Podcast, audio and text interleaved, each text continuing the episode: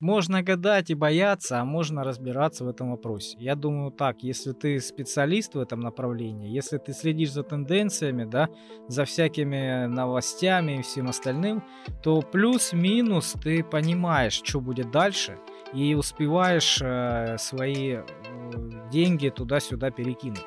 А те люди, которым некогда этим заниматься и не хотят да, разбираться, вот, они могут конкретно просесть. Потому что сейчас, а, что бы ни происходило на рынке а, и в будущем, да, в перспективе, никто тебе точно не скажет, но сейчас э, колбасит рынок, понимаешь?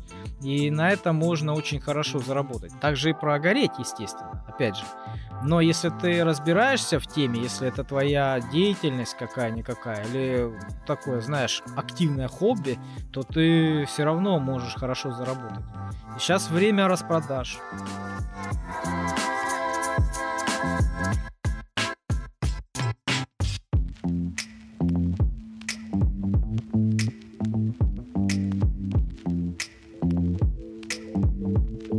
Доброго времени суток, друзья! Это подкаст «Черный шум». Мы спустились с поверхности, и я Калай Звостов, а напротив меня... Сергей Мирин. Здравствуйте. Скажи мне такую вещь, стареть не боишься? Нет. Почему?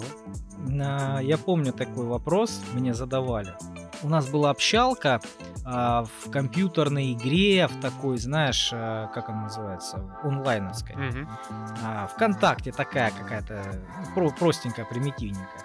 Ну вот. И там кланы, там, знаешь, люди как бы собираются с разных э, концов страны, да, и общаются там. Вот у нас был клан, и там речь за это зашла, за старость. Ну вот, когда делать нечего. И э, женщины в основном боятся. Ой, ой, старость. А я э, вторил одно и то же. Я говорю, да это круто, да это старость, это ништяк. Я говорю, жду, жду этого всего, когда я буду старым. Она такая говорит, что там хорошего туда-сюда? Я говорю, да ты чё? Я говорю, старый, я опытный, я прожил жизнь, я могу стать таким брюзжащим, таким, знаешь... Э... Да ты че, я могу коленными суставами погоду предсказывать, да?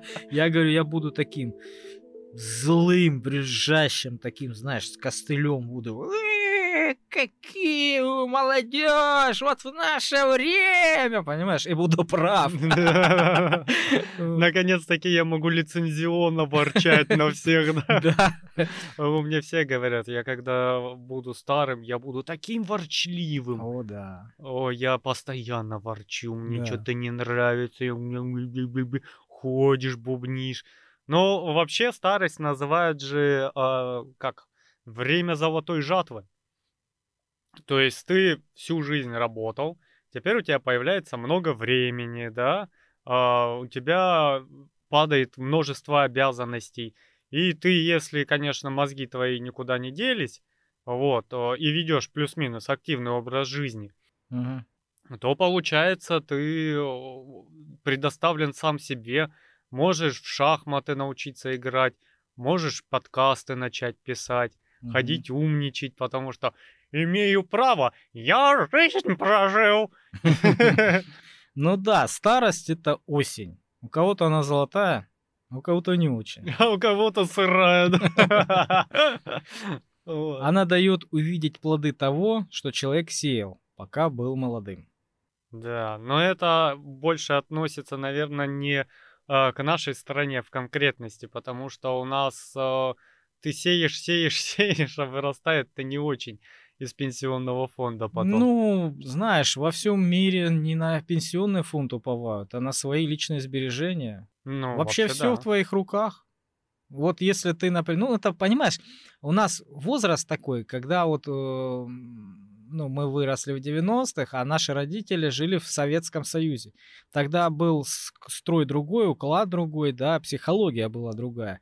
Ну вот, поэтому э, сложно нам сейчас равняться на стариков, на нынешних, а им сложно в это время жить, понимаешь? Ну, так всегда было. Ну да, только если режим определенный сохраняется там несколько поколений, так проще.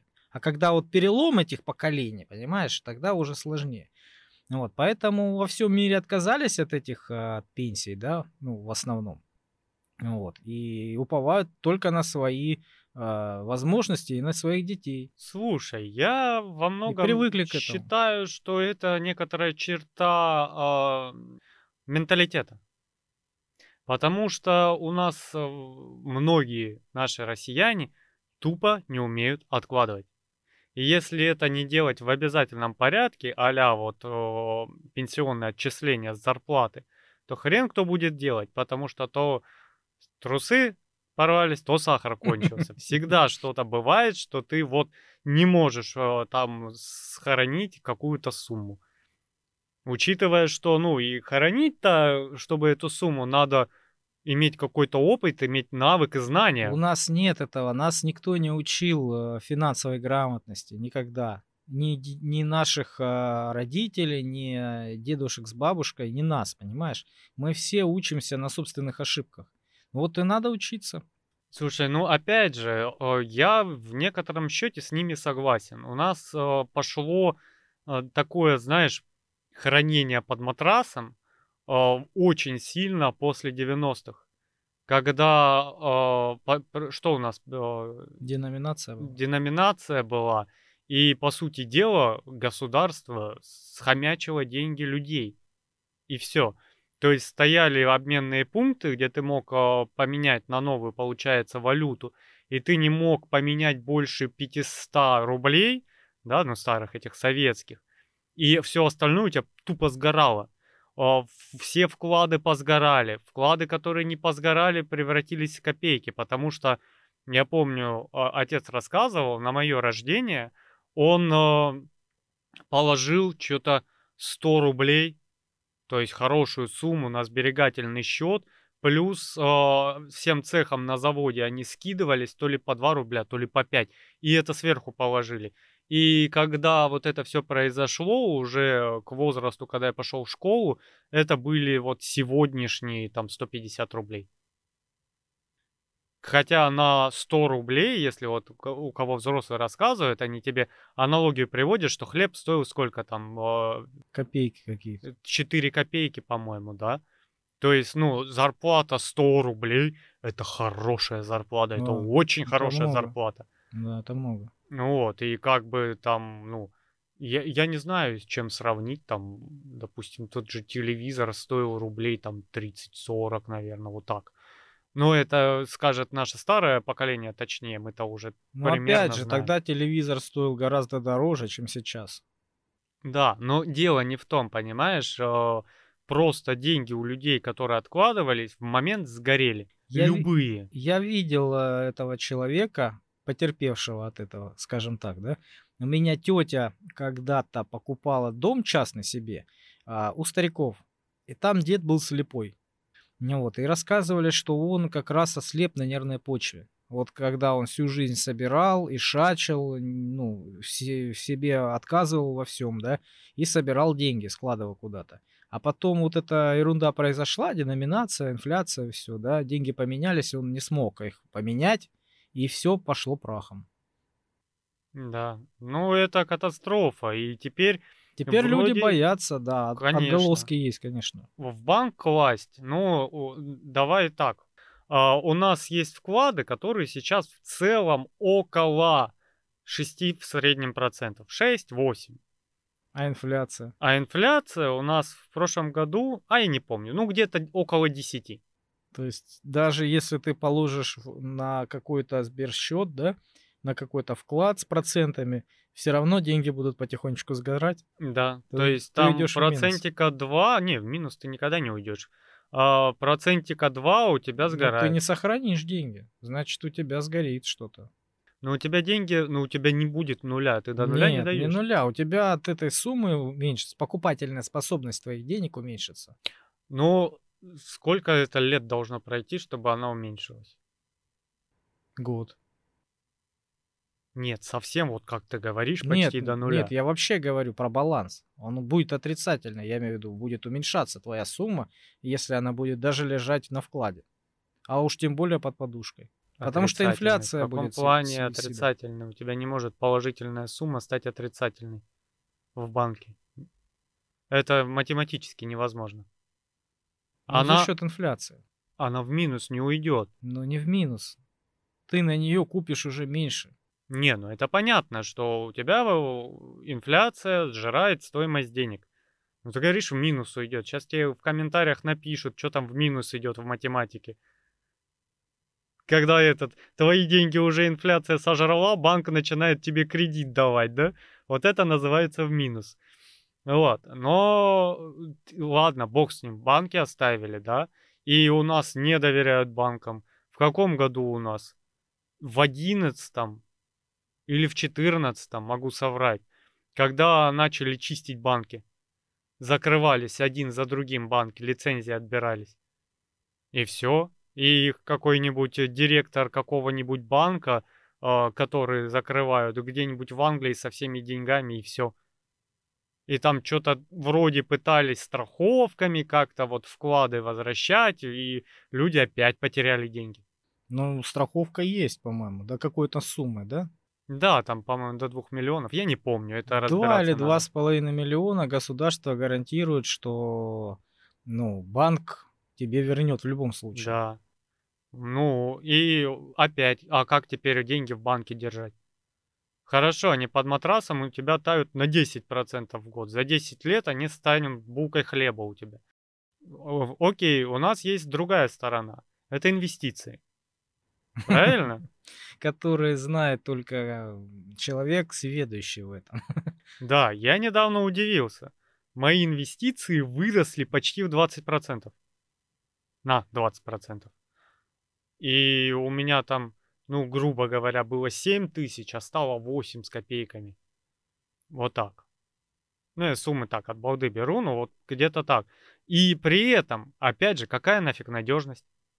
Нет никакой надежности.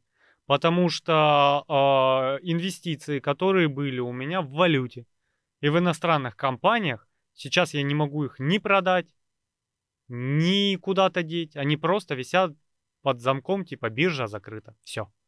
Я не могу ничего сделать. А раз ты не можешь распоряжаться деньгами, это уже не твои деньги. Да, понимаешь? Есть призрачный шанс, что ты оттуда и свои деньги вытащишь, но не факт, что вытащишь. Да. И не, как бы я подозреваю, что можно, потому что это все-таки был портфель, и портфель от нашего брокера, я могу постучать, сказать, э, отдай мне мои полторы тысячи. Но это у меня полторы тысячи, понимаешь? У меня, благо, что-то меня стукнуло, и я купил российские акции. Вот у меня там 80% это российские акции. И они у меня отбили 20%, сверху бешеных потерь вот этих остальных э, иностранных. Как высокорискованные, да? Да. И у меня было в зеленой экономике. Я думаю... Так вот откуда повесточка пошла. Ты, ты туда деньги свои вкладываешь. Да, но я же смотрю э, на тенденцию, да, у тебя mm-hmm. там активно впаивают зеленые технологии, да, Америка их продавливает. И Европа, склонив головушку, за ними идет. Ну, значит, э, развиваются технологии, значит, он э, все пропихивает и пропихивает, значит, должны расти. Это не говорит о том, что мне это нравится или не нравится, да? На это можно заработать. Я вложил. Вложил в портфель, которые игровые компании. Ну, как капиталист. Да, вложил э, в крупные организации а-ля Макдональдс, э, Apple и прочее. И вот все, что у меня вот, вот это, оно, во-первых, упало, очень сильно упало, а во-вторых, заблокировалось. Я не могу ничего с ними сделать. И вот как после этого спокойно инвестировать. В российские акции окей, но а что может произойти завтра, что их заблокируют? Все что угодно знаешь, можно гадать и бояться, а можно разбираться в этом вопросе. Я думаю так, если ты специалист в этом направлении, если ты следишь за тенденциями, да, за всякими новостями и всем остальным, то плюс-минус ты понимаешь, что будет дальше, и успеваешь э, свои э, деньги туда-сюда перекинуть. Вот. А те люди, которым некогда этим заниматься и не хотят да, разбираться, вот, они могут конкретно просесть. Потому что сейчас, а, что бы ни происходило на рынке, и в будущем, да, в перспективе. Никто тебе точно не скажет, но сейчас э, колбасит рынок, понимаешь? И на этом можно очень хорошо заработать. Также и прогореть, естественно, опять же.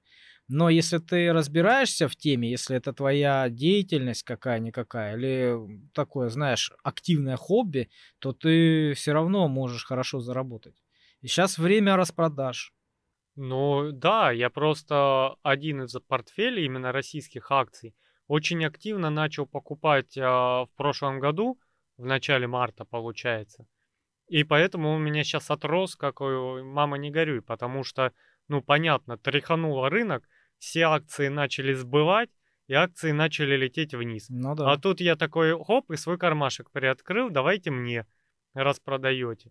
А оно-то отрастет, оно в любом случае отрастет. Ну и отрастает. Ну вот теперь непонятно. Не, но сейчас, как говорится, там на питерской бирже, она, по-моему, закрыта. Московская работает. Из-за того, что питерская закрыта, по-моему, вот это все и происходит. Вот, но отпустит когда-то и откроются акции. Хотя есть другая сторона, третья. У меня товарищ, знакомый, занимается криптой.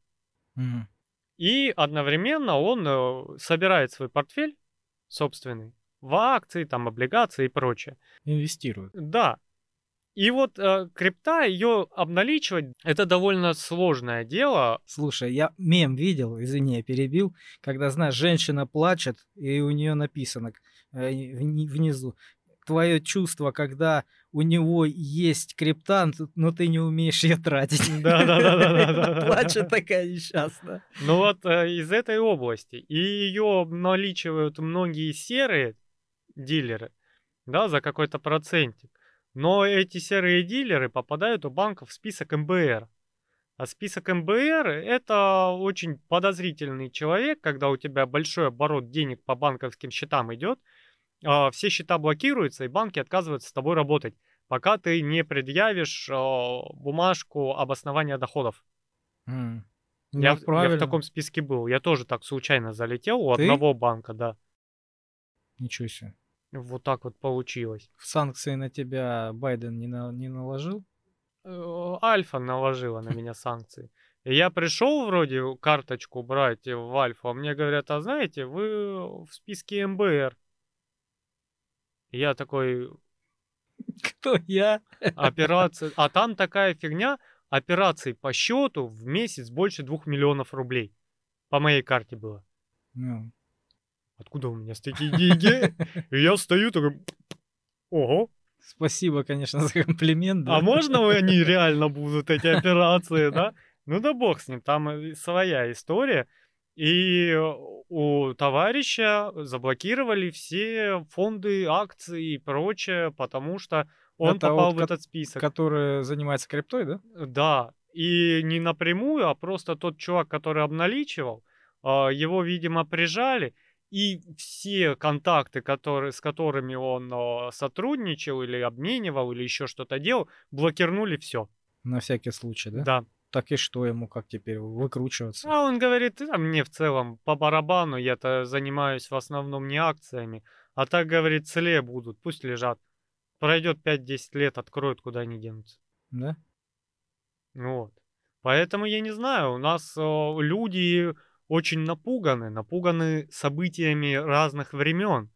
И у нас самое надежное место, опять же, у тебя где-нибудь э, дома в подвале, в сейфе, закопанном на 400 метров, блядь, под дом. Ой-ой-ой, нельзя такие слова говорить. Злотов.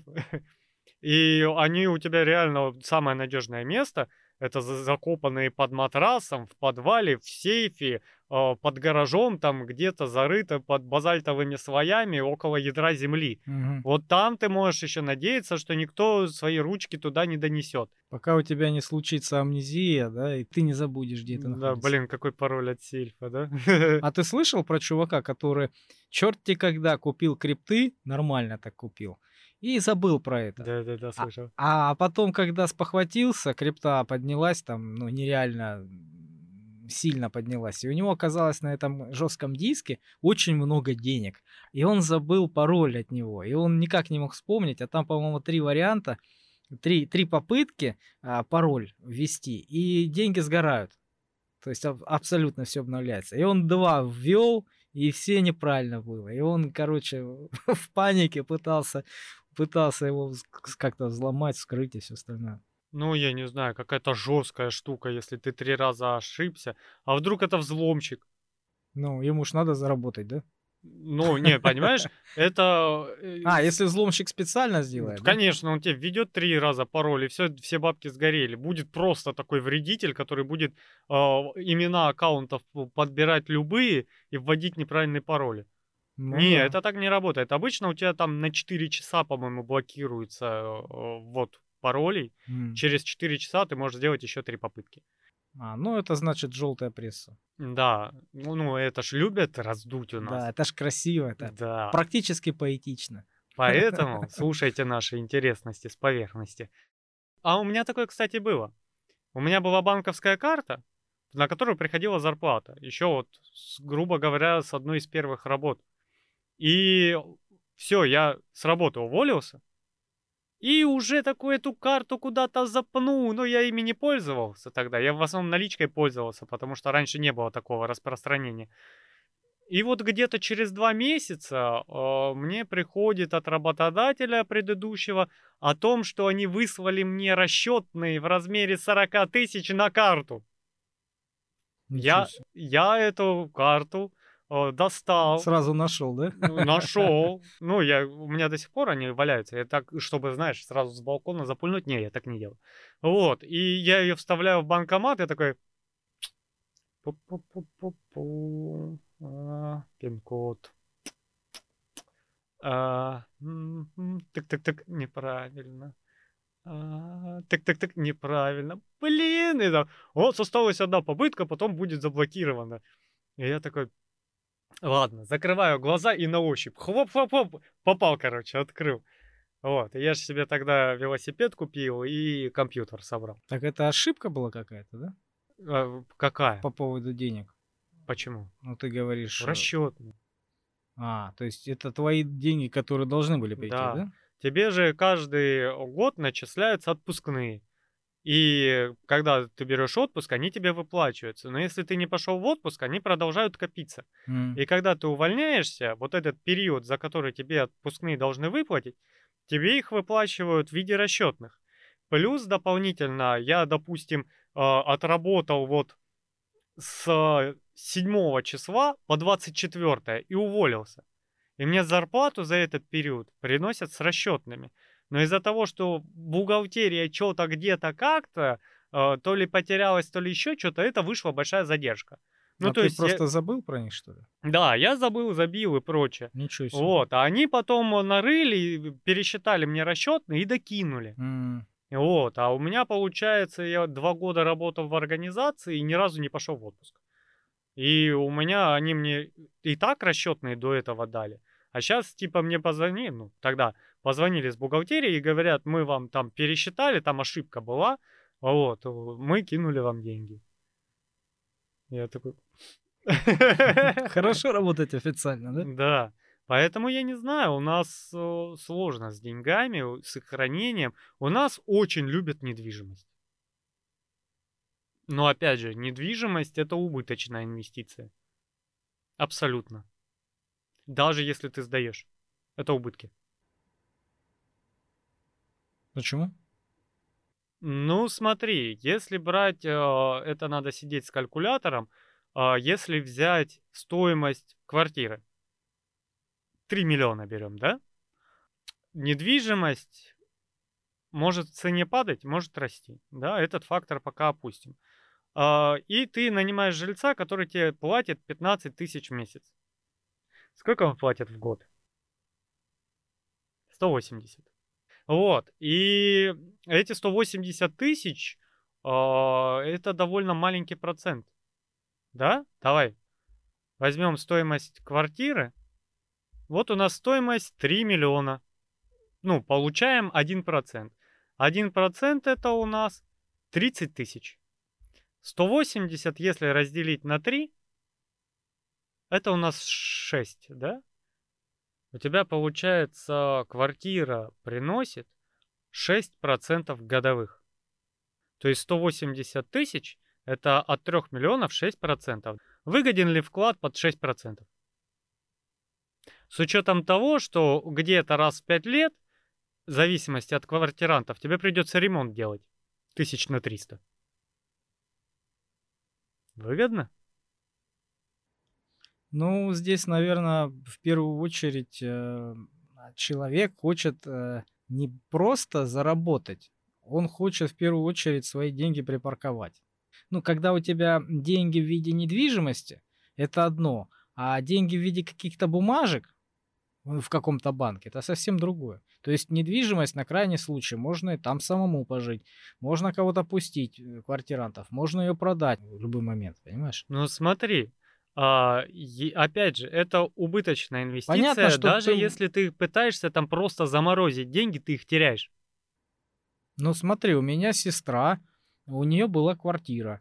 Она взяла в ипотеку квартиру и в ту свою пустила квартирантов. Мгм. Они ей выплачивали деньги за аренду жилья, да? А эти деньги, этими деньгами она гасила ипотеку. Хорошо. Вот и Я все. тебе о другом говорю. была одна квартира, стала Ты две. положил 3 миллиона в квартиру. Каждые 5 лет ты должен тысяч по 300 вкладывать в ремонт. По уму. Если она жилая, если она не стоит просто. Плюс обветшание жилья идет. Да, оно со временем портится не только обои. Портится сам фундамент, трескаются стены, учитывая, что это квартиры, дома, где тебе каждый год как минимум надо там стеночку побелить, где-то цементику подлить. Эти припаркованные деньги, помимо того, что они со временем из 3 миллионов могут постепенно становиться дешевле, потому что дом какого-нибудь 60-го года уже будет смотреть на него покупатель с подозрением. И он не купит его за стоимость дома, который построен 5 лет назад, да, или 10. Ну, новостройки, конечно, будут всегда дороже. Вот, понимаешь? И ты положил 3 миллиона, и пускай не в 5 лет, раз в 10 лет ты 10% оттуда тратишь на ремонт. На капитальный какой-то. И мелкий ремонт. Там то сделать, это сделать, то сделать, это сделать. Да, даже если ты не живешь. Если живешь, еще можно поконтролировать, потому что, ну, ты сам, ты тебе бережно надо относиться. А квартирантам же пофигу на это. Да, и вот, вот, пожалуйста, какой вывод. У тебя ремонту, ну, становится короче период. И постепенно, там за 50 те же лет владения имуществом, ты его стоимость в него вложишь еще. А продашь ты потом, дай бог, за те деньги, которые его когда-то купил. Ну хорошо. Что тогда, какая альтернатива? Коммерческая недвижимость. Мне кажется, инвестировать надо в бизнес, наверное. В бизнес? Ну, бизнес это в любом случае опаснее, чем э, какая-то Это рискованно. Этим Но у нас, заниматься видишь, надо. У нас как делают? Есть очень прикольная штука, которой занимаются люди, у которых есть какой-то стартовый капитал. Они в застройке покупают квартиру, Мгм. а потом продают. Я знаю, да. Да, то есть они не ждут, пока она там подешевеет. Вот они ее сделали, там первичный ремонт, может, сделали евроремонт и продали. Евроремонт. Я уже забыл, как это звучит. Да, но звучит как-то, знаешь, из нулевых. Да. Вот, и, ну, пожалуйста, ты там покупаешь за полтора миллиона, когда дом сдается, она уже стоит два с половиной. Да, да, да, есть такое. Вот, на этом можно выиграть. Есть определенный риск, да, не все дома сдаются, не не все сдаются быстро, не все вообще до этого доходят, некоторые под снос уходят, да. Да. Но варианта хорош, хорош. Я знаю так- такого человека, он у нас там на районе, а, на северном мотается. И вот время от времени всякие квартиры покупает, так же точно, как ты говоришь. А, покупает в момент котлована еще, дом строится, а, сдается, он в этой квартире делает ремонт и продает ее. Кроме того, что он накрутил денег на том, что уже построен дом, уже поднялась цена, там чуть ли не на полмиллиона поднимается цена квартиры. Ну вот, плюс он делает сам ремонт, ну там людей нанимать, что-то сам делает, там электрику крутит, вот, и зарабатывает на этом. Да, то есть Есть такие. Я не знаю, у меня нету такого. У меня, во-первых, э, атрофирована накопительная железа очень сильно. А во-вторых, я предпочитаю в дело пускать деньги. Вот, допустим, у меня есть какая-то... В инструмент, да? Да, Вот, да. я на это никогда не жалею. Если я, например, специалист какой-то области, да, и мне нужен инструмент, я всегда покупаю хороший, потому что я сам им буду делать, сам им буду работать. И этот инструмент э, мне, кроме того, что сохранит нервы, э, сделает работу быстрее, качественнее, лучше, и меньше проблем с этим возникает. Да. Та же студия, оборудование, да, оно может в какой-то альтернативе, возможно, далекой, возможно, близкой, начать себя отбивать. Да, да, да. Но это инструмент, который позволяет тебе приумножить. Да, в перспективе. Я понимаю, это знаешь, как звучит. А, Есть хороший кредит, а есть плохой кредит. Вот когда у тебя, а, например, ты занимаешься, ну, штукатур, ты, например, да, на стройке, и ты штукатуришь объекты сам вручную делаешь, да, ну, я по себе скажу, как вот, эм, как штукатур. как штукатур, да. Ты работаешь вручную, там, у тебя есть определенная скорость работы. А ты хочешь ускорить процесс, ты хочешь больше зарабатывать денег, да, ты покупаешь штукатурную станцию, к примеру. Вот, и ты, например, э, не имеешь этих денег, но м, э, ты хочешь ускорить свой процесс работы, покупаешь эту станцию в кредит. То есть ты берешь деньги, покупаешь ее и пошел быстрее сдавать объекты, гораздо больше ты зарабатываешь на этом. Да? Да. Ты э, набиваешь со временем себе репутацию практически в любой области Да. деятельности. И когда у тебя потоку прибыли мешает только скорость, тут вообще все вопросы отпадают. Да, да, да. Вот поэтому, когда ты берешь кредит на инструмент, который тебе поможет быстрее заработать, это правильный кредит. Да. Это хороший кредит. Вот. Также с учебой. Если ты очень хочешь э, где-то развиться, да, ты там пошел на повышение квалификации, ты купил какой-то курс или еще что-то, да, обучился, пошел. Хрен с ним, второе высшее получил по нужному тебе направлению, да, это хороший кредит. А если ты пошел кредит iPhone брать, когда у тебя нормальный современный телефон, а денег у тебя немного, и ты пошел в кредит его покупать, ну извините, конечно, нас многие-многие люди, любители этих Слушай, железок, ну, самый, это не очень. самый мой полезный кредит это мотоцикл. Потому что, ну, э, многие такие, ой, кредит, кредит. Че, не мог там накопить? Ну, во-первых, не мог обычно, потому что когда у тебя нет денег, из тебя очень сложно вытянуть деньги. А когда они у тебя есть, уже проще, да? Потому что тебе жена там э, шкаф косой стал, она такая, надо шкаф купить, у меня нет денег. Что она сделает? Ничего. А когда она говорит, надо шкаф купить, и ты такой, блин, у А меня ты там копил- лежит. А ты копил на мотоцикл. Да, да, понимаешь? И во-вторых, другое дело, это же обратное а, потребление. То есть ты получаешь товар и платишь, платишь, платишь, уже пользуясь, да? И а, я взял мотоцикл в кредит с полным осознанием того, что я на нем работаю. А если я на нем работаю, он мне в месяц гасит и себя, и его амортизацию, и его бензин, и приносит еще прибыль, чтобы э, я там жил, кайфовал, кушал, да?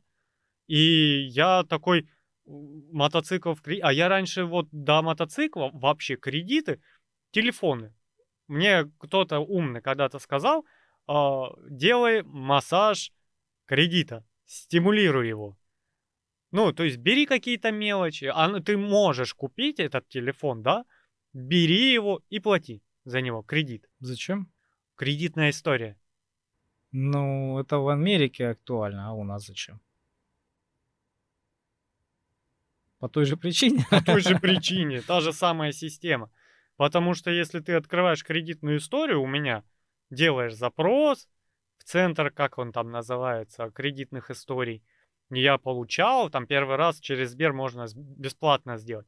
И там показано, какой кредит был, когда был, предположительно на что, да, или точно на что, какие выплаты, поскольку, сколько процентов, были ли опоздания, были ли штраф, были какие-то там досрочные погашения и прочее. Мгм. И когда банк ты а, раз телефон взял, купил в кредит, два купил, Мгм. потом пошел телек, потом пошел там электронную книгу купил в кредит, и у тебя уже собирается пул, и банк открывает, ага, у тебя было там 5 мелких кредитов, и из них ни одной даже просрочки не было. Значит, мы можем дать ему не 20 тысяч на его там игрушки, а 100. То есть ты планировал брать 100? Ты планировал большие брать кредиты? Нет. А зачем? Мне сказали, стимулируй сразу.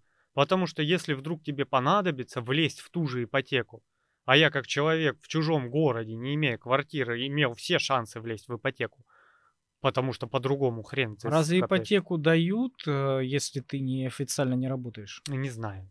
Эти подробности не скажу, я не брал ипотеку. Вот. И мне сказали, делай кредитную историю. Тебе, по сути, это дело ничего не стоит. Ты будешь платить не разово, а там в течение полугода. Делай. А потом я бегал, ой, бегал, говорю, видел человека, который бегал как ужаленный и пытался каким-то там э, спекулянтам заплатить, чтобы они сделали ему кредитную историю. Потому что ему надо покупать квартиру, вот край надо, а ему кредиты не дают, у него нет кредитной истории. А я пришел в магазин, смотрю, мотоцикл стоит. А я приехал на мотоцикле за мотоциклом. Не, вру, я не за мотоциклом приехал. Я приехал сальничек покупать, мне сальник был нужен. И у меня... И купил мотоцикл. купил мотоцикл. А у меня было расстройство. Ну, и у меня первый мотоцикл был поддержанный. И откровенно хозяин за ним не следил. Это вот этот мотоцикл я с салона взял, я протирание, он падает, у меня инфаркт, я рядом падаю обычно. Лежу в слезах такой, поднимайся, друг, конь мой верный. Вот, и он старый, у меня э, в один момент я начал работать активно, именно на мотоцикле. И это был первый сезон, когда я начал именно работать, а не кататься с работы на работу. Мгм. И все хорошо шло, это прям кайф, когда у тебя мотоцикл, а не машина. Потому что тебе центр, не центр, плевать. На заправке крышку бака открыл, поставил 10 минут, можешь еще неделю ездить, понимаешь? Мгм. Очень выгодно для работы. И я подхожу к мотоциклу, а под ним лужа масла. Ничего себе. Я поехал за маслом первый раз в магазин, чтобы литр масла купить, чтобы до дома доехать. Я купил масло, смотрю, там мотоциклы новые. Я ж походил, м-м-м, мотоциклы. И уехал. И что-то я приехал сюда, а там вал, который вращает звезду ведущую, он разбил сальник уже от времени. Мгм. Я купил новый сальник, я новый сальник поставил, но осадочек-то остался, понимаешь? И я такой, «М, блин, мотоциклу уже ого-го сколько лет, а я сейчас на нем начал работать, я за один сезон накатал почти 40 тысяч на нем. И я такой, ё-моё, Скоро он крякнет. да, и вот первый такой звоночек, что у меня этот э, сальник вытек. А учитывая, что обращение было плохое, у меня и с- один из амортизаторов задних э, отрывался от рамы, и прокладка продавлена была, и спидометр то работал, то не работал. Ну, такое себе удовольствие. Перекрашивал я его, и мятины были, что там не было. Я еду опять э, за какой-то фиговинкой в Мгм. магазин. Приезжаю, стоит мотоцикл. Ждет тебя, да? Смотрю, мой. Ну, мой. Я ж такой... А у меня такие решения обычно быстро. Я так а, поехал в Золотой Вавилон за батарейкой, а приехал домой на велосипеде. Вот. Вот поэтому ты меня тянешь э, в ма- магазин мотоцикла, да? Да, мотивация мощная. И я выхожу, звоню жене. Ну, потому что надо делить ответственность. У нас все-таки семья, надо как-то предупреждать, что ты сейчас вляпаешься, да? И я говорю... Чтобы не сильно получить дома приехать, да? Да, я говорю так и так. Вот стоит мотоцикл, люблю его. Уже больше, чем тебя. Ли- Шучу, а она конечно. такая, либо он, либо я, да? Да, я говорю, ну, денег, естественно, у меня нету. На тот момент там 100 с чем-то было. Это лет 5 назад. Еще это деньги были. Вот. Я говорю, я буду брать кредит, что думаешь? Она говорит, бери, ты на нем работаешь, тебе надо. Ничего себе. Так и сказала? Ну, у меня умная женщина, я же тебе не, не этот, не на рынке искал Ничего себе. по распродаже. Молодец, смотри. Ну Вот. И я ж такой, о, и я захожу, давайте кредит. А у них же программка, что-то типа сравни э, между банками предложений. И он такой, о, о, говорит, да у вас кредитная история обалденная, видимо. Вам Мгм. все банки одобрили. Выбирайте, какой хотите. Я говорю, где процент меньше? Вот в этом. А всех можно посмотреть, да? Да, конечно. Я, и я тут же выезжаю на новом мотоцикле, у меня вот такие глаза, и я такой, что я наделал? Что я сделал? Потому что, ну, когда у меня самый большой кредит был 23 тысячи, тут тебе, блин, на 120, и я такой, страшно. И я ж еду, мне непривычно, мне необычно. Доезжаю до дома, ставлю в гараж, беру черепаху, шлем, сажусь в маршрутку, еду обратно за вторым мотоциклом, который я там бросил. Я еще на двух мотоциклах жопу катал, наверное, с месяц, пока продавал. Потому что продается иногда очень тяжело. Да.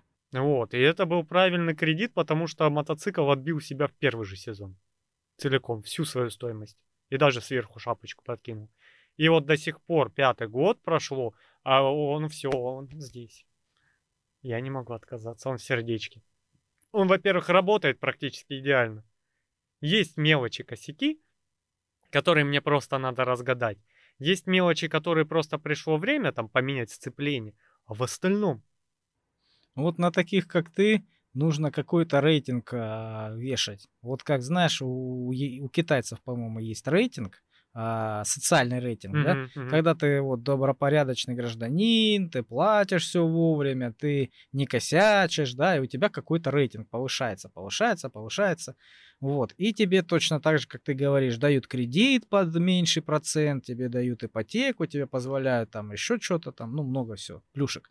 Вот. И такой был бы рейтинг удобный, если бы ты продавал технику. Рейтинг а, хорошего плательщика, например, да, и человек, который, например, хорошо в технике разбирается. Ну, который следит за техникой, да.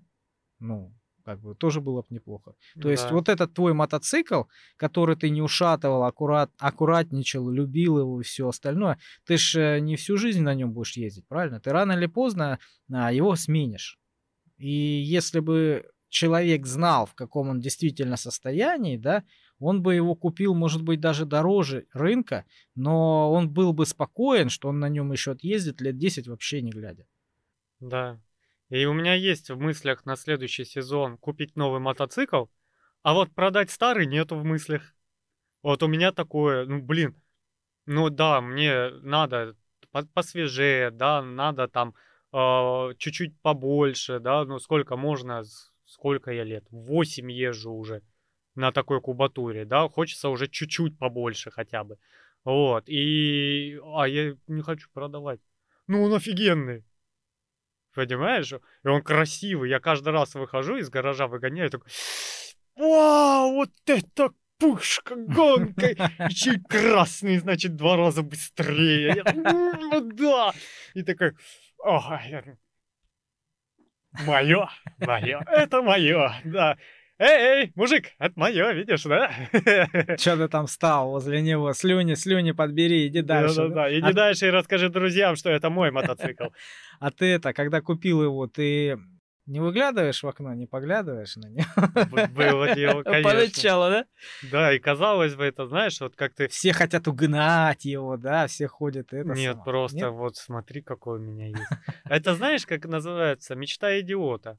А, я сейчас приплету в пример, наверное, Асафьева. А, люблю его приплетать. Вот. А, мне нравится его жизненная позиция. Он же, ну, начинал с нуля, да, и теперь имеет э, деньги, управляет несколькими организациями, он в медийной сфере его вообще сейчас поперло, обалдеть просто, да, его уже там передачи приглашают на э, какие-то съезды по менеджменту, маркетингу приглашают, да, ну, он везде, вот. Он же купил себе Porsche, помнишь? Я рассказывал, mm-hmm. не помню какой. Вот, но дорогой, 6 миллионов, по-моему. И вот он такой же. Он такой, я э, не езжу, ну, он же его продал и новую машину не покупает, потому что, говорит, я э, экономлю время, и мне неудобно тратить время на руление. А, ты рассказывал, что он на такси мотается. Да, потому что в такси, пока я еду, я могу еще и работать. Да, он занимается вот тайм-менеджментом очень сильно. И он говорит, я с парковки выгонял э, свой Порше, ставил перед кафешкой, где я работаю, пью кофе, сидел, работал и так голову поднимаю за ноутбук и такой, а, это мое, это мое, понимаешь? И вот у меня такое же, потому что я вот с детства мотоциклы, мотоциклы, раскраски с мотоциклами, ва! Я уже там годам к 11 знал модели, знал, как, как кто звучит, да, годам к 18-20 я уже мог, ну, просто рассказать тебе практически про любой современный мотоцикл, чё, куда жрет, куда прет, э, как создали, какие болячки, как проверить при покупке, прочее, да. И мотоцикл, ну, мне, во-первых, с детства толдычили, что э, нахрен, опасно, нахрен. опасно, да? Да, опасно. Плюс живой пример у бати был, как у него друг с девочкой разбились. Вот. И, ну, это для меня было вот что-то недоступное. И мотоцикл, они проезжают еще, знаешь, по театралочке, там втроем, четвером, а я на работу пешком иду. И они проезжают, это такой, эх, а ведь это мог быть я. И идешь дальше, понимаешь? И тут ты покупаешь сначала, ну, просто каркалыгу, чтобы научиться ездить. Очень правильный поступок. Купить малокубатурный старенький мотоцикл, научиться попадать, побиться, пока, покоцаться, и потом купить вот то, что хочется. Ну да, когда ты выбираешь мотоцикл, действительно, он не должен быть, э, ну, для новичка он не должен быть слишком таким опасным. Конечно. Потому что вот э, я смотрел, сравнивали Дюк, да, этот э, 390 КТМ, да? Да, КТМ. КТМ Дюк сравнивали и Баджадж, по-моему, я смотрел. И они хоть и довольно похожи, собираются на одном заводе, да, но разница есть, потому Есть. что у Дюка, он, говорят, очень агрессивный, и он не прощает новичкам. То Знаешь, есть какая система? слишком нервный, слишком дерганный, слишком такой, знаешь, Да, они же специально делают. Они типа дали баджаджам лицензию на выпуск по их лекалам, грубо говоря. Но в одном году модельный ряд баджаджа что-то на 3 лошадиных силы двигатель стал больше, чем КТМ. И им тут же обрубили все, сказали быстро переделайте мотор. Он не может быть таким же быстрым, мощнее, быстрее, чем наш мотор. динамичный. да? Да, то есть э, Баджадж, да, на тех же мощностях, на том же конвейере, из тех же запчастей делается, но он специально задушен, чтобы не быть лучше Дюка. Ну, Потому что Дюк как минимум в полтора раза дороже продается. Вот, и все. чтоб демпингом не занимались. Да, и я выхожу и э, смотрю на мотоцикл и такой, блин, мое. И вот каждая зима проходит, и я подхожу к мотоциклу как в первый раз. Ну, на самом деле, да, отвыкаешь за, за зиму, отвы- за зиму, да, отвыкаешь от его, как бы, массы, от управления, и, как бы, в первый раз, когда выезжаешь, действительно, как Да, но раз. оно через час все возвращается уже. Ну, видишь, это грамотная инвестиция, грамотный кредит, да, который помимо того, что принес много пользы и выгоды, еще и не зря профуканные деньги. Да, да. Ну, так, э, знаешь, все, все зависит от человека, от его приоритетов. Вот мы тоже видели, ну, массу, массу таких примеров видели, когда человек живет в какой-то панельке в старом фонде задрыпанной, ну, ну, дешманские там квартиры, чуть ли не бывшие общежития, знаешь, там Мгм. такое. А машина у него там за 4 миллиона, понимаешь, за, за 3, за 4, за 5 миллионов. То есть у него машина дороже, чем квартира. Ну нахрена тебе это все? Это И понты? ставит он ее на улице. Ну, естественно, потому что на гараж у него нет денег. У него нет денег на обслуживание этой машины, понимаешь? Естественно, он выбрал свой приоритет. Вот он, понимаешь, все, вот, вот у него квинтэссенция его жизнь, жизни всей, понимаешь, в этой машине. Вот он максимально накопил, сколько возможно, максимально поназанимал, сколько возможно, да, и купил свою ласточку, понимаешь, свою пулю. И все, и он на нее там ходит, слюни пускает, понимаешь? И, и это самое дорогое, что у него в жизни есть. Ну, как бы, знаешь, приоритеты у человека. Но опять же, а польза? Просто удовольствие все.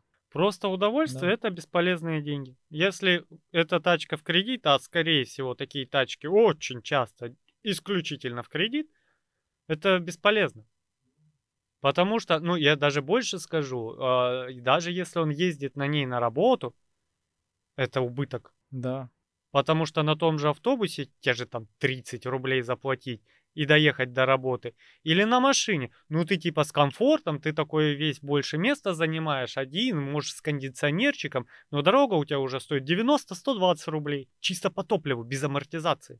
Ну Понимаешь? да. А когда, например, зима не, нежданно-негаданно пришла, у него лысая резина или летняя, потому что денег нет на нормальную, на зимнюю. Да. И пойди положи еще тридцаточку в резиночку. И масло он меняет в этой машине довольно редко, или самое плохое масло, потому что у него денег нет на нормальное масло, понимаешь? Ну, в общем, не знаю, у человека свои, понимаешь? Тараканы. ну видишь, у меня есть очень большая вероятность, вот прям сильно большая вероятность, что третий мотоцикл я буду брать в кредит. Но я знаю, что я отбиваю деньги, потому что я работаю, это мой инструмент. Это инструмент, который еще приносит кайф. Как это, помнишь, а, мужик с новым перфоратором его глаза, вот, это. вот. Я подругу могу сказать, вот мы, мы ж на стройке работали, да, и я помню, он куп- купит перфоратор, например, новый. Ну, перфоратор это ж такая вещь, которую, которую ты постоянно долбишь, сверлишь, да, там осколки летят, там ты на, на пол его кидаешь, может что-то упасть на него, да, грязь, там пыль, песок, ну неважно. И вот он купит новый, например, да, я говорю, ну да, я там, мне надо там долбануть где-то, просверлить. Ну, на, только аккуратно, аккуратно. Я говорю, хорошо. Пробурил, положил. Куда? Куда ты положил? Положи вот на газетку, положи на этот, на коробку. Зачем ты на пол положил? Говорит, да успокойся ты, это рабочий инструмент. Один хрен его сам расцарапаешь. Нет, нет, пускай вот он здесь полежит, чтобы это не поцарапался. Но у меня... Ну, жалко человеку денег, конечно. А, У меня... Я выбирал мотоцикл посредством. То есть его обслуживать, э, я даже могу и побольше мотоцикл взять. То есть я свободно его обслуживаю без проблем. Без каких-то там сильных вложений. Да. Э, Ну, потому что э, цена мотоцикла должна быть где-то как твоя зарплата за полгода. Да, ты должен себе позволять это. Да. Вот у меня была машина, на, в- когда я был студентом, не по карману. У меня был фокус тогда, а денег у меня хватало только от сессии, точнее. Я копил деньги на сессию, скажем так. как обычно. Как обычно, да. А у меня Форд был, фокус, который ломался, понимаешь? А запчасти дорогие и шли только узлами. То есть э, это прям проблема была найти что-то более-менее, да, за, за нормальную цену. Ну вот, еще это было черти когда. Э, И это было не по карману, он у меня месяцами стоял, пока я не насобираю денег что-то что отремонтировать, понимаешь? Тогда я проклял все и купил купил себе по карману машину, потому что, ну, ты должен себе позволять ее обслуживать нормально. То есть я, я считаю, что так, приблизительно вот э, такие показатели должны быть. Если твоя машина, на которой ты ездишь, а, что-то с ней случилось, она сломалась, да, ну, самое, что страшное может быть, ну, это, например, капиталка. И вот если ты без проблем можешь э, заплатить денег, сделать эту капиталку, ну там где-то ужаться, где-то что-то, да, там Мгм. немножко там подзанять чуть-чуть, да, вот, и сразу же отремонтировать, и она максимально быстро опять в строю, это твоя машина. А если у тебя что-то сломалось, а особенно незначительно, это для тебя катастрофа, ты лезешь в кредиты, за голову хватаешься, тебе нечем заплатить, это не твоя машина. Да, все должно быть по карману. У меня также и с машиной. У меня даже, ну, особой мысли нету ее менять. Есть, конечно, вот эти мечты, фантазии, они всегда есть у каждого, что «а я бы вот Toyota, да, или Volkswagen, что-нибудь такое, да». Но я прекрасно понимаю, что а, все потребности эта машина мне закрывает, которые она должна закрывать. И при этом она, когда ломается, я, конечно, весь несчастный, весь в слезах, соплях, но я иду и в целом могу ее починить. Да, я просто в нее закидываю там 20-30 тысяч на ремонт, а это прям на хороший ремонт два раза в год, потому что я знаю, что это рабочий инструмент. Я просто приезжаю, допустим, в начале, где-то в середине осени к своему мастеру, говорю, ищи, что сломано, чинить будем, потому что мне в зиму на ней много работать и прочее. И он чинит, и все равно она в процессе ломается, но это не катастрофа. И я просто посчитал, спасибо опять Асафьеву за этот совет, он говорит, вот полгода зарплаты, вот такая должна быть стоимость автомобиля. Ну, максимум, говорит, год. И я посчитал, ну, допустим, я зарабатываю стабильно не меньше 40. За полгода это 240 тысяч. Моя машина стоит 210 сейчас. И я чувствую себя комфортно. Понимаешь? Да. Вот так и с остальным Ты надо. спокоен. Я, да, я после этого фокуса как раз пересел. Чтобы не соврать, я пересел на семерку. Я вообще, это небо и земля. А, Знаешь, и в плохом, и в- хорошем смысле. То есть в плохом смысле, что ее нельзя было сравнить с фокусом, ну никак. Ну вообще никак. А, Уровень комфорта советского я человека. просто, да, я просто, я не мог понять, что это. Я психовал, я говорю, да там тормозов нету, она не, не тормозит. А, чё ты не тормозить, смотри, ты колеса, ну, нажим- нажимает продавец, да, колеса колом стали, ну, тормозит реально. А я не привык, что такой ход, понимаешь? Нога не педали. накачана, да? Педаль, да, я должен ее полметра продвинуть, понимаешь, чтобы она остановилась. А на фокусе я чуть-чуть придавил, понимаешь, она сразу встала. Вот, поэтому в этом плане, да, в плане комфорта, в плане, блин, всего, это отвратительная машина, хуже я не помню. У меня еще этот э, руль был, как будто бетоном залит, понимаешь? То есть я его был с таким трудом проворачивал. Ну, там, видимо, система там заржавела. Это, видишь, а, ты познал гидроусилитель, мягкие сиденья. Да, А да, потом да. пошел к архаичному. Люди начинают с семерок, понимаешь? И они выходят, эх, ласточка была, нога накачанная была левая. Ух, блин, зато как, как этот. Да, Вот. иногда, чтобы ценить то, что у тебя есть, нужно опуститься вот, вот пониже. Да, но с другой стороны, ты приходишь на авторынок и на сдаче от хлеба покупаешь себе запчасти. Вот с другой стороны, да, я действительно приятно был удивлен, что вообще ничего не стоит. И багажник, самое, самое удивительное в ней это багажник в семерке. Я никогда не думал, что там настолько огромный багажник, с учетом того, что в этом багажнике еще и бак. То есть ты открываешь этот просто, этот шкаф, понимаешь, у тебя вот тут справа бак, а все остальное еще до хрена места. И вот у меня, я как строитель, у меня загружалось туда все. У меня в салоне не было ничего. У меня там и ведра, и корыта, и лопаты, и миксер, и перфоратор, и шуруповерты, и правила, и все, все, все, все там лежало, еще место было. Да. Ну, И единственное, не наверное, жалко беда. было, вообще не жалко было машину. Да, не, ну мне жалко, у меня когда мнется, я такой, ай, И Плохо. поехал и дальше. поехал. Я понимаю, я даже не рихтую мятины, потому что я понимаю. Это, во-первых, моя первая серьезная машина, да, которая вот прям осознанно моя. То, что я там пару месяцев катался на Пассате, это фигня. Это мне так дали покататься, по сути дела, родители. Но, опять же, как бы я сел, поехал. Я знаю, что придет время, когда она кончится. Чисто по возрасту, да. Но это мой инструмент. И я знаю, что он работает, он себя отрабатывает, он себя окупает. И не то, чтобы было не жалко. Я, конечно, стараюсь лишний раз не царапнуть. Ну, как говорится, все стараются, мало у кого получается. Ну да, вообще да. Но при этом я не хожу, не сокрушаю, что «А, вот вмятина, боже мой!» Начинаю себе ценники с нулями в рихтовке, покраске, малярке рисовать, да? Ну да, да. я да, такой, да, да. блин, снять крыло молотком дать с другой стороны. Вот такое. А у меня на той семерке я как-то стоял на выезд, и в меня въехала газелька.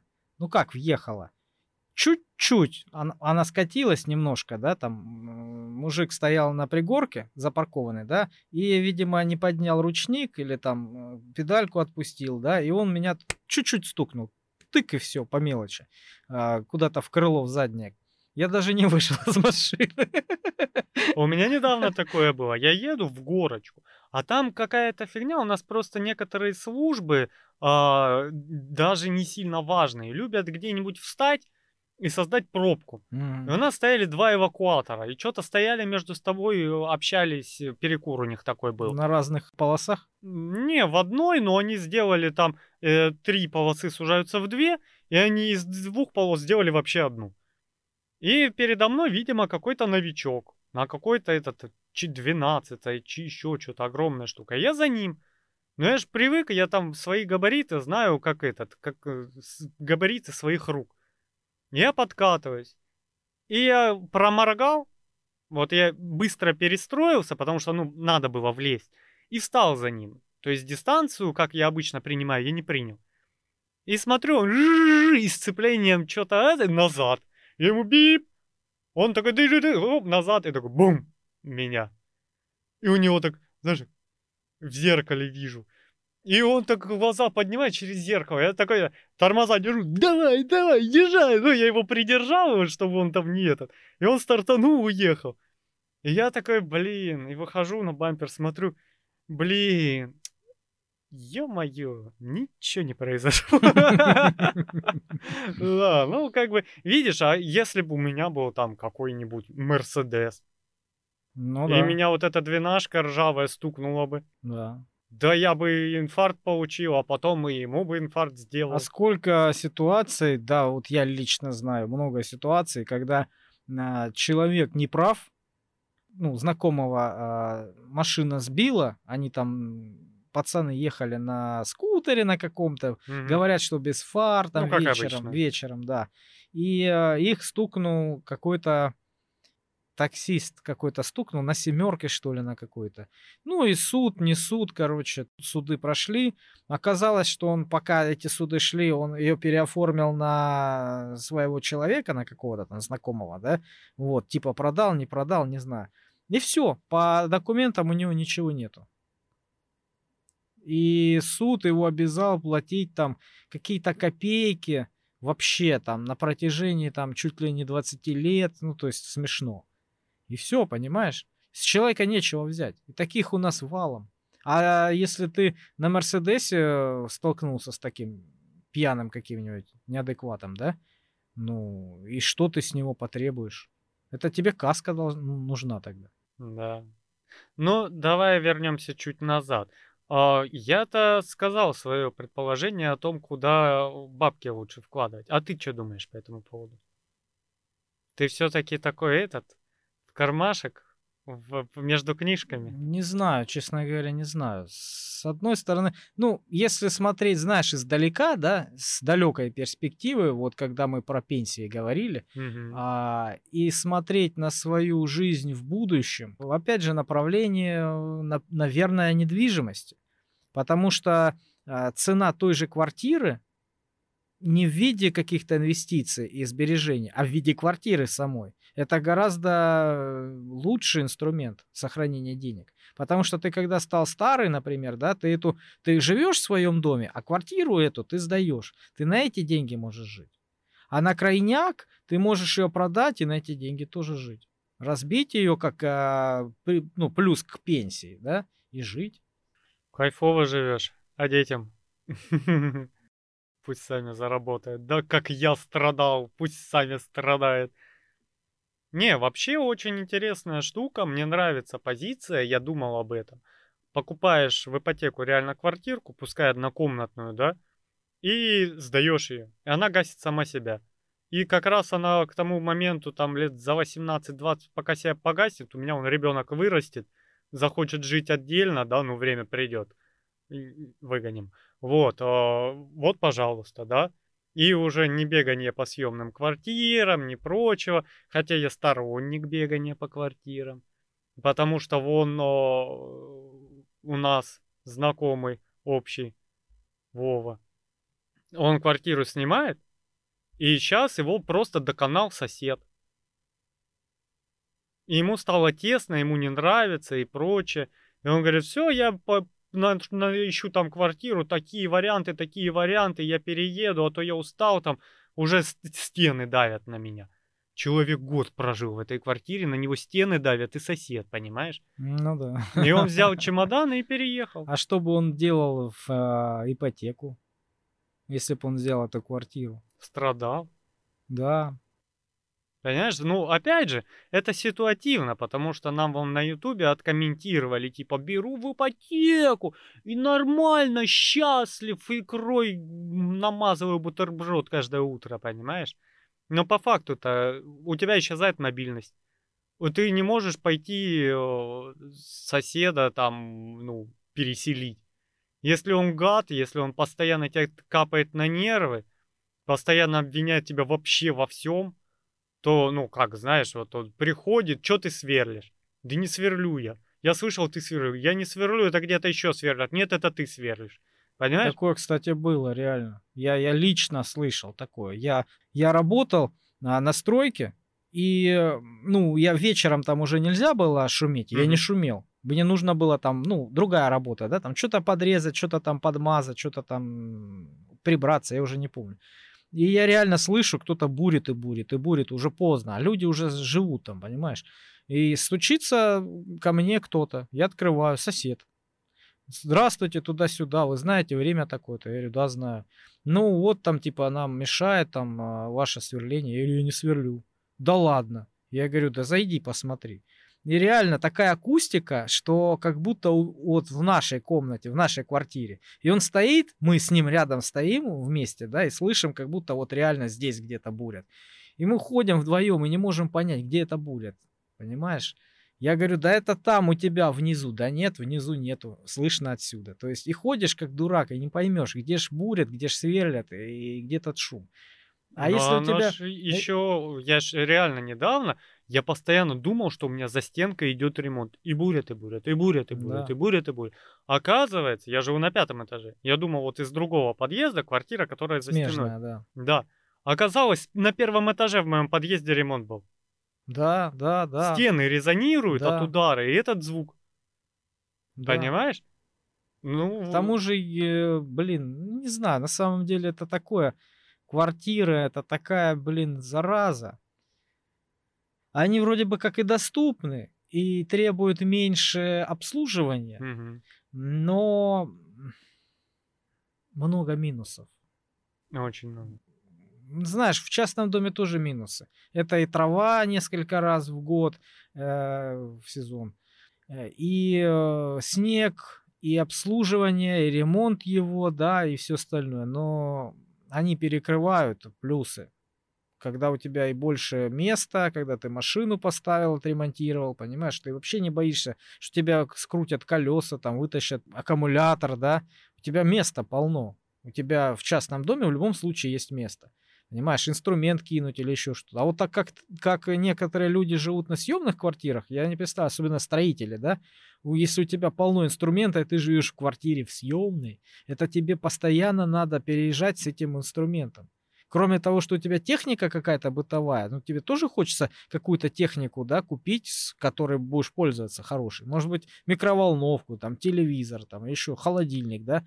И все это таскать с собой по квартирам, по съемным вместе с инструментом. Ну, ну смотри, если ты преследуешь э, снятие квартиры не как жизненную необходимость, а по моей философии как мобильность, ну не будь ты улиткой, все.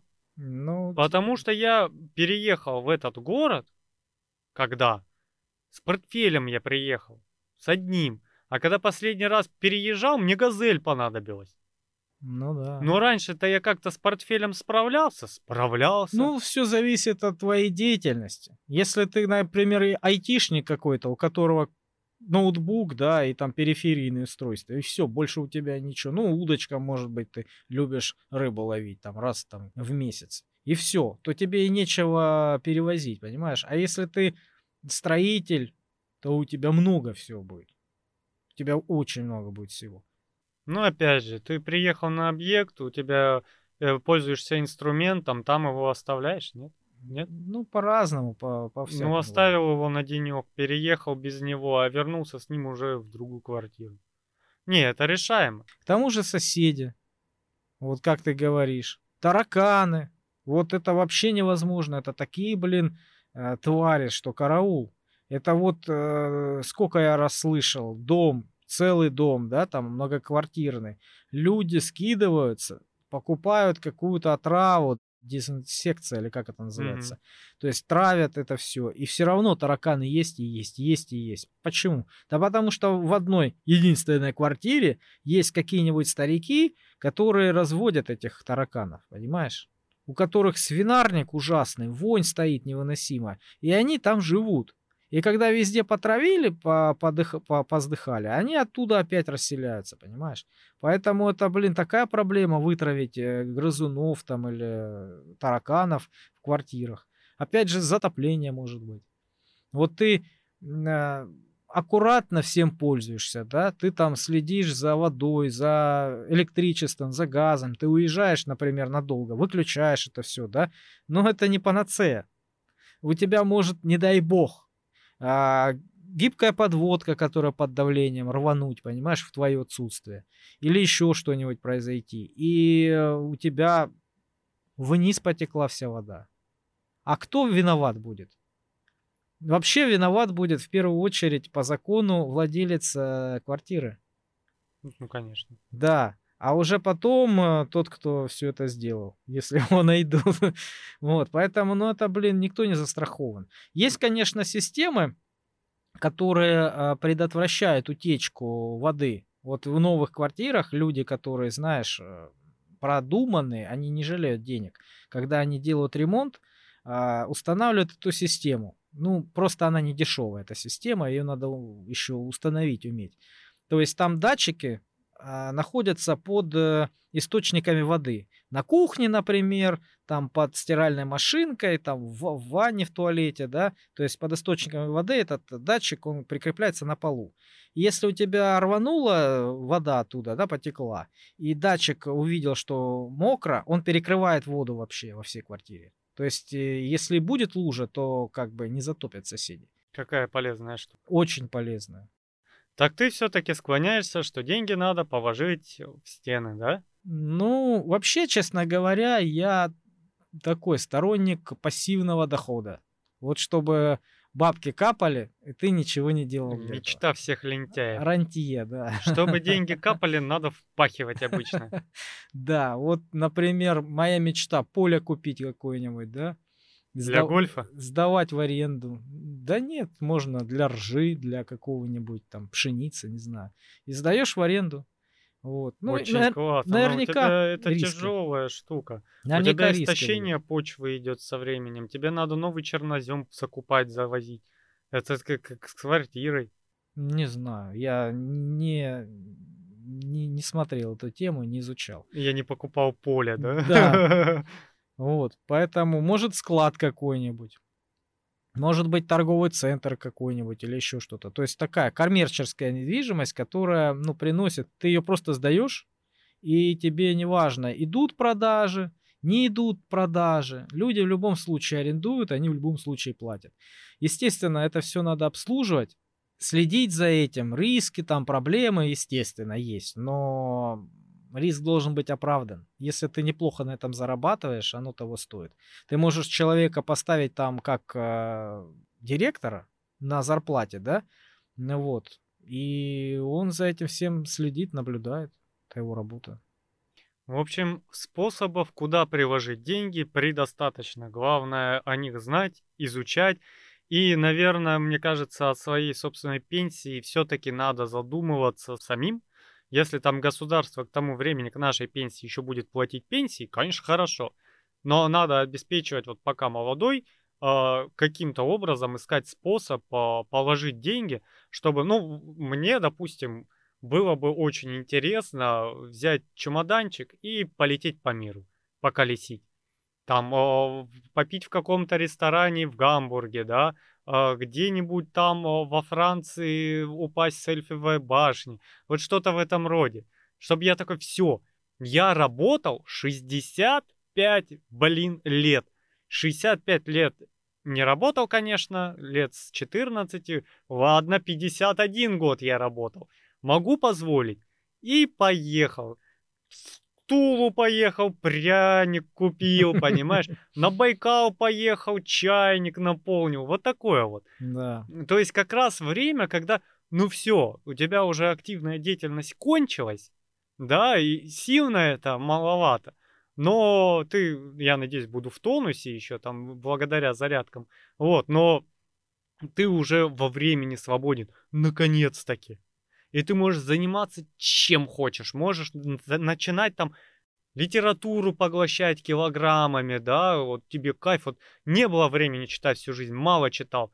А сейчас война и мир. Ха, фу, поехали. И не говори, столько книг хочется прочитать. Они копятся, копятся, да, фильмы, книги, это все собирается, то, что хочется посмотреть, прочитать, узнать, обсудить, блин, здесь.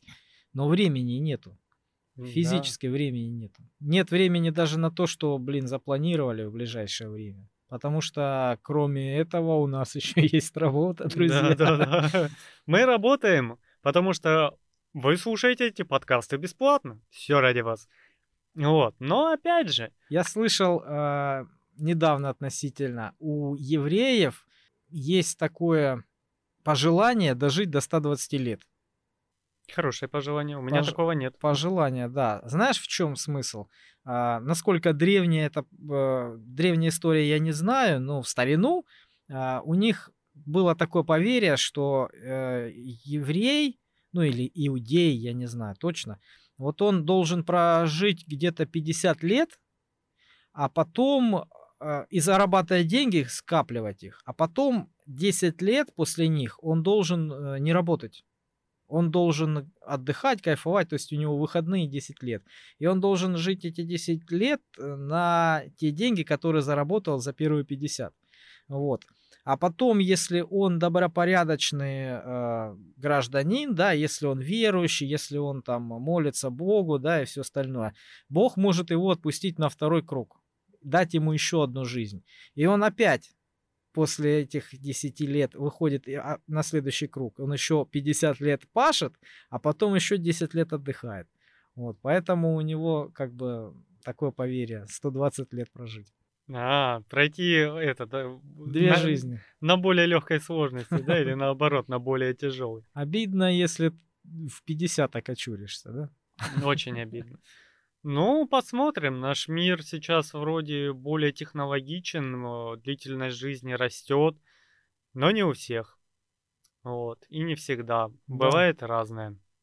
К сожалению, от всего не упасешься. Да, надо помнить, что сейчас умирают люди от голода. Каждые три секунды, да? Или да. что-то такое. В Африке, например. Да, до сих пор. Ну, мы живем в стране, где от голода умирают пореже, чем в Африке. И это хорошо. Ну, а вы, наверное, берегите деньги, копите, изучайте, будьте финансово грамотными, да, не обязательно лезть в какие-то сложные инвестиции, не обязательно там, э, если вкладывать, то вкладывать сразу миллионы. Надо просто хотя бы почитать, что делать с деньгами, что делают умные люди, как с ними поступают, да, и когда доживешь до старости, уже в преклонном возрасте, ты хотя бы будешь не с голыми карманами сидеть, да? Да, да, надо сейчас думать о старости. Но я считаю, что кроме того, что риски у тебя большие из-за неопытности, да, а, есть риск а, азарта, когда ты деньги, которые ты даже не имеешь, вкладываешь, понимаешь? Там кредитные, не кредитные, да, с целью разбогатеть ни хрена не зная, как это работает, и можно очень серьезно вляпаться. Вот, если пользоваться этим всем и пробовать, то по мелочи, по чуть-чуть. Ну, изучать этот э, механизм, этот рынок. Вот, это первый момент. И второй момент, очень опасный, вляпаться в инфо-цыганство. Вот в какие-то такие курсы, знаешь, которые ни о чем, но стоят дорого. Я предпочитаю книги, а не курсы. Да, книги, причем самые, вот что ни на есть, фундаментальные. Вот то, на чем основаны все вот эти курсы. А, ты знаешь такие книги? Да, есть много книг таких. Можешь посоветовать сейчас название слушателям? Нет. У меня была запись там где-то. Ладно, так и быть. Переходите в группу ВКонтакте. Мы подготовим для вас список э, литературы, которую считаем хорошая в этом плане, которую можно почитать. Вот. И подписывайтесь, конечно, на нашу группу. И там под э, где-то после нашего подкаста, после выхода этого подкаста, э, этого выпуска подкаста, э, мы выложим для вас несколько книжек, которые вам будет полезно почитать, чтобы немного э, ликбез провести по своей грамотности финансовой. Вот. Ну, а нам, наверное, пора на поверхность. Мы будем с вами прощаться. С вами был Калай Злостов. И напротив него Сергей Мирин. А мы пошли. Пока-пока. Пока-пока.